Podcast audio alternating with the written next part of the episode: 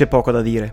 Captain America The Winter Soldier è stato un grande successo, non solo per la critica e per il pubblico, ma anche perché è stato il film che ha fatto accendere una scintilla fra i Marvel Studios, i fratelli Russo e i già ormai consolidati sceneggiatori Christopher Marcus e Steven McFeely, quelli che sarebbero poi diventati rispettivamente i registi e gli scrittori di punta delle pellicole Marvel Team Up. The Winter Soldier è stato particolarmente apprezzato dalla critica. Gli incassi sono rimasti negli standard Marvel, ma quello che ha davvero colpito è stato il complesso intreccio narrativo di questa tipologia di cinefumetto, che ha preso le sembianze di un vero e proprio conspiracy thriller. Io sono Leonardo Rinella e ti do il benvenuto in l'universo Marvel spiegato a mio padre, il podcast italiano del Marvel Cinematic Universe.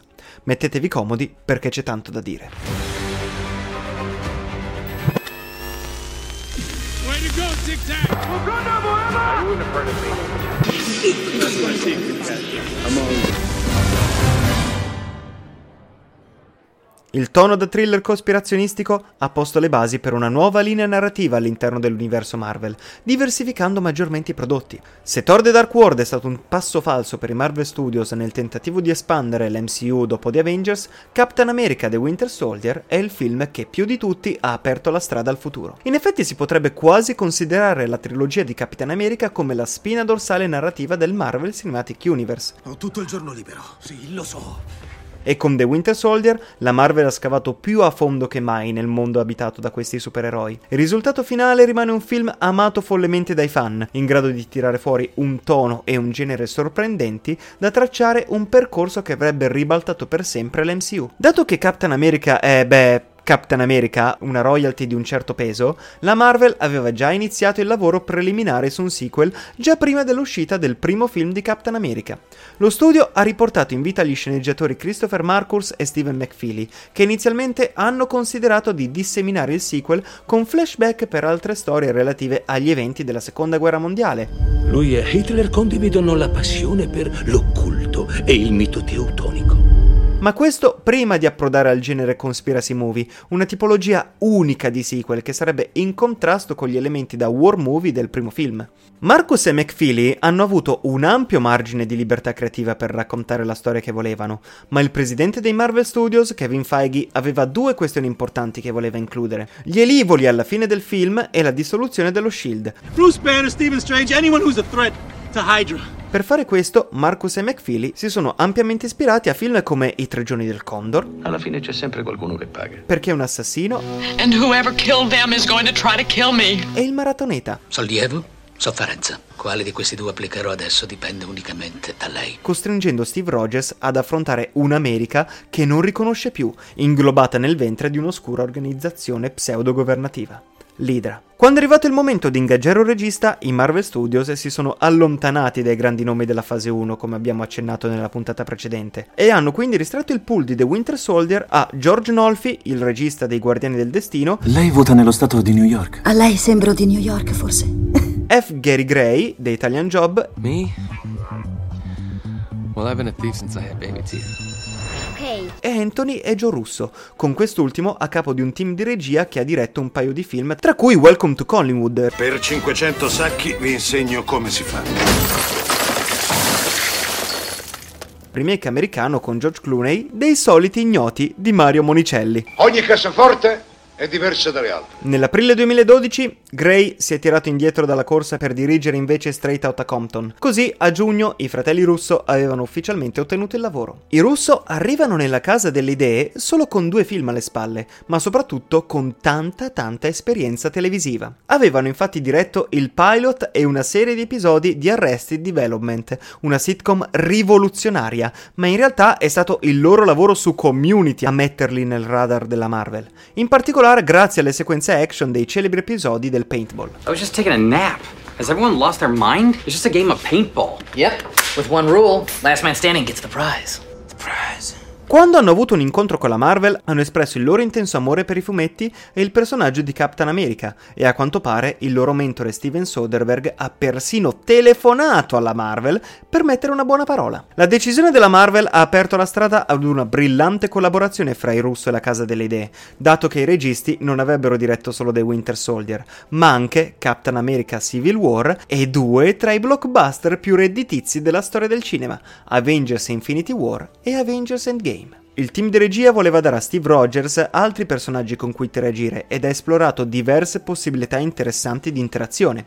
All'inizio pensate che era Occhio di Falco uno dei coprotagonisti insieme alla vedova nera di Scarlett Johansson. Non darmi speranza. Finché alla fine non è stato deciso di eliminare Clint Barton, alias Occhio di Falco, dallo script e lasciare solo Steve Rogers e la vedova nera come coprotagonista, a cui si sarebbe aggiunto successivamente Falcon. Per quest'ultimo ruolo, la Marvel ha ingaggiato subito Anthony Mackie, ma intanto hanno iniziato il casting per una protagonista femminile senza nome, che alla fine si sarebbe rivelata essere Sharon Carter. Anche se Sharon Carter alla fine ha un ruolo poco importante in The Winter Soldier, che non avrà neanche risalto nei successivi progetti dell'MCU, la Marvel ha preso in considerazione un certo numero di star medio-grandi per la parte. Tra le opzioni di spicco spuntano Emilia Clarke, Alison Brie, Imogen Poots e Teresa Palmer, ma alla fine il ruolo andato a una sconosciuta Emily Van Camp, che era nota solamente per la serie ABC Revenge. Per la parte del villain Crossbones, la Marvel ha considerato Josh Holloway, attore di Lost, e Nikolai Coster-Waldau, prima di accontentarsi di Frank Grillo. Samuel L. Jackson e Kobe Smulders hanno ripreso i loro ruoli nello Shield, ma la vera sorpresa arrivò poco prima delle riprese, quando venne annunciato che Robert Redford si era unito all'ensemble. Le riprese di Captain America The Winter Soldier sono iniziate il 1 aprile 2013 con base a Cleveland, in Ohio, una delle principali location per le riprese di The Avengers. In contrasto con la produzione di Thor The Dark World, l'intero processo produttivo di The Winter Soldier è andato incredibilmente liscio, il che spiega perché la Marvel ha continuato ad assumere i fratelli Russo per ogni nuovo progetto. E inoltre spiega anche perché questa puntata dell'universo Marvel spiegato a mio padre è un po' più noiosa del solito solito. Scherzavo, non è assolutamente vero. C'è molto da dire in termini di valori su questo personaggio. Captain America The Winter Soldier è uscito nelle sale il 4 aprile 2014 con recensioni più che positive e un weekend di apertura stellare da 95 milioni di dollari. Incasserà in totale 714,2 milioni di dollari in tutto il mondo, quasi il doppio del primo Captain America. In effetti, la fase 2 della Marvel sarebbe stata contrassegnata da significativi guadagni al botteghino grazie all'enorme successo di The Avengers, che è servito come una sorta di macro pubblicità per le avventure dei singoli personaggi dei Vendicatori.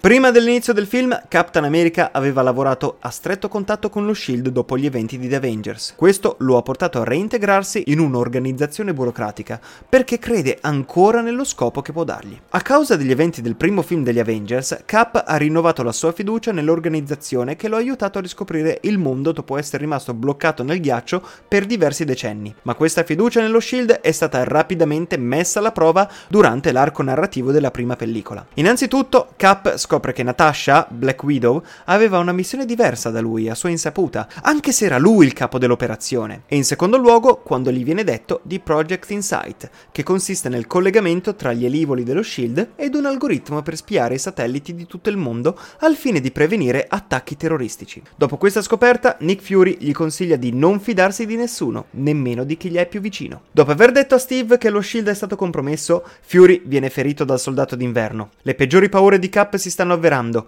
lo shield è corrotto dall'interno, quindi è ora costretto a diventare un fuggitivo. Questa nuova svolta degli eventi lascia Cap ancora più solo e sconnesso da nuovi legami. Non può più fidarsi di nessuno e non può più legarsi a nessuno. Arrivati al midpoint della storia, Steve apprende da un'intelligenza artificiale che raccoglie la coscienza di Zola, braccio destro dell'antagonista del primo film di Captain America, che l'Hydra si è infiltrato nello Shield.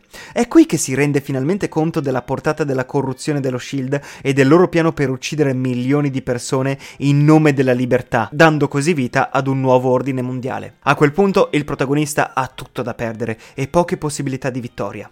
Viene quindi confermato il tema, la verità contro la menzogna. L'effetto della verità del protagonista è particolarmente evidente nel cambiamento di atteggiamento di Black Widow nei suoi confronti e dello Shield nella seconda metà del secondo atto.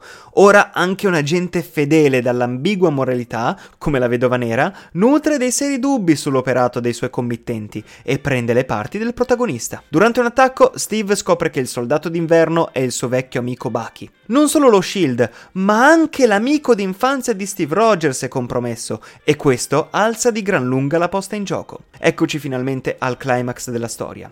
Gli elicotteri del Project Insight vengono lanciati, così Steve e i suoi alleati partono all'attacco. Da una parte Steve deve affrontare Bucky cercando di non fargli del male e dall'altra Vedova Nera riesce a modificare l'algoritmo dei velivoli che finiscono per distruggersi a vicenda. Nella risoluzione Steve è fuori combattimento, ma viene salvato da Bucky. Alla fine le sue azioni creano un mondo nuovo, libero dallo shield, libero da controlli militari sui civili. Nell'epilogo il protagonista comincia la ricerca dell'amico che gli ha salvato la vita. Captain America The Winter Soldier rimane uno dei più grandi cinecomic di tutti i tempi. Ha sfidato i preconcetti del genere, ha spinto i personaggi oltre i loro limiti fisici e morali e ha fornito un senso di alta posta in gioco in un universo cinematografico che si stava affermando come spensierato e divertente. L'Hydra, che Captain America apparentemente sconfisse 70 anni prima, è stato inglobato nello Shield. I suoi tentacoli si sono infilati in tutti i rami del governo, questa pellicola ha sfidato Steve Rogers in molti modi, soprattutto con il ritorno di Bucky. Per questo dobbiamo tornare indietro e guardare Captain America il primo vendicatore. Qui Bucky viene mostrato come il fratello maggiore di Steve. L'ha protetto dai bulli, è stato al suo fianco durante la guerra, insomma il suo posto nella vita di Steve è stato cruciale per il personaggio. Cresciuto a Brooklyn, Bucky era l'unico vero amico di cui Steve potesse fidarsi e quella fiducia li ha guidati attraverso molte avventure. Per questo motivo il suo ritorno come agente dell'Hydra e il rifiuto di Cap di ucciderlo diventano il cuore del film. In tutto ciò, l'arco di trasformazione di Steve Rogers rimane comunque un po' appiattito. Steve non è cambiato da quando era un ragazzo di Brooklyn e questo è un motivo cruciale per cui Bucky è stato in grado di uscire dallo stato di trance causato dal lavaggio del cervello che l'Hydra gli ha perpetrato. Ha riconosciuto il suo amico di una vita, sia il suo carattere che i suoi valori, perché come ci viene detto nel primo film, il siero del super soldato potenzia tutto quello che un uomo ha dentro di sé, sia il positivo che il negativo. Dentro Capitan America c'è poco di negativo. A quanto pare, inizialmente il team creativo dietro Captain America The Winter Soldier ha pensato di dare al film una struttura alla Il Padrino parte 2. Quando tentarono di uccidermi, fosti tu a tradirmi. Ciò avrebbe comportato lo spostamento in avanti e indietro tra le scene ambientate nel presente e quelle nel passato. Lo stesso Feige ha dichiarato che hanno valutato questo tipo di struttura per molti altri progetti e Captain America sembrava proprio il progetto su misura per questo tipo di operazioni. C'è una versione della storia che raccontava la seconda guerra mondiale dal punto di vista di Bucky, che avrebbe poi piantato i semi per una storia ambientata ai giorni nostri. Un altro elemento interessante è anche il cambio di rotta in termini di genere che un film come The Winter Soldier opera. Rientra infatti più nel genere thriller di spionaggio che in quello dei supereroi. Questo cambio di ritmo aiuta a definire una struttura tematica unica per un film Marvel. The Winter Soldier ha due temi principali in tutto il film: la necessità di avere connessioni umane nelle nostre vite e la ricostruzione delle strutture sociali basate sul totalitarismo. A livello personale questo film parla di ricollegare Rogers con le sue convinzioni e con il mondo, ma soprattutto con le relazioni umane. A livello filosofico invece il film parla di corruzione, rottura degli schemi e demolizione delle strutture corrotte della società. Interessante inoltre il sodalizio fra la vedova nera e Captain America, in grado di creare una dinamica completamente diversa. Simile a Cap, Natasha è in una posizione in cui desidera ardentemente una connessione umana. Was that your first kiss since 1945? That bad, huh? I didn't say that. Well, it kind of sounds like that's what you're saying. No, I didn't. I just wondered how much practice you've had. I due sono la coppia perfetta per collaborare, poiché la loro solitudine li lega in modo indissolubile e li aiuta a empatizzare reciprocamente. Natasha ha bisogno dei valori fondamentali di amicizia e cameratismo di Captain America per crescere e prendere le distanze dalle sue insicurezze, mentre Cap ha bisogno che qualcuno sia finalmente lì per scuoterlo dalla sua zona di comfort antisociale. La rivelazione dell'infiltrazione dell'Hydra nello Shield distrugge Natasha dall'interno, intensificando le sue insicurezze. Dopo aver fatto l'impossibile per sfuggire da logiche stataliste occulte della Russia in cui è nata e cresciuta, ora ha finito per insinuarsi in un'altra istituzione corrotta. Cap sente che si stanno connettendo e desidera disperatamente trovare qualcuno con esperienze condivise con cui relazionarsi. E poi, dulcis in fundo, c'è Sam Wilson, noto anche come Falcon, l'altra faccia della medaglia che contrasta l'amicizia di Vedova Nera con Captain America. Marvin Gaye, 1972, Trouble Man soundtrack. Everything you missed, jammed into one album. I'll put it on the list. È anche lui un veterano di un progetto governativo speciale, ma con la differenza fondamentale che ha lavorato attivamente per superare i suoi traumi psicologici. Ha anche organizzato delle sedute per aiutare altri veterani in difficoltà, come Steve, per riprendersi dai traumi del passato. Sam non viene presentato come un mezzo per sostituire Bucky, ma per aiutare Cap ad adattarsi alla nuova società in cui è stato costretto a vivere e a non sentirsi un uomo fuori dal tempo. Le relazioni di Natasha e Sam con Steve Rogers sono molto importanti per la sua crescita durante il film, ma forse la relazione più importante nella trilogia è la sua amicizia con Bucky, ancor più di quella con Peggy. Bucky e Steve sono amici da quando erano una coppia di ragazzini a Brooklyn, ma ora sono coinvolti in un gioco al di là del loro controllo, l'uno contro l'altro. La rivelazione che il soldato d'inverno è sempre stato il suo miglior amico dato per morto, trasformato in un assassino a sangue freddo, è qualcosa di inquietante per Captain America e per il pubblico ovviamente. Migliora infatti notevolmente la posta in gioco della storia, lasciando una dura decisione morale nella mente di Cap, dato che vuole salvare la situazione, ma al contempo anche il suo miglior amico. La situazione è appena diventata una sfida ai suoi stessi valori fondamentali.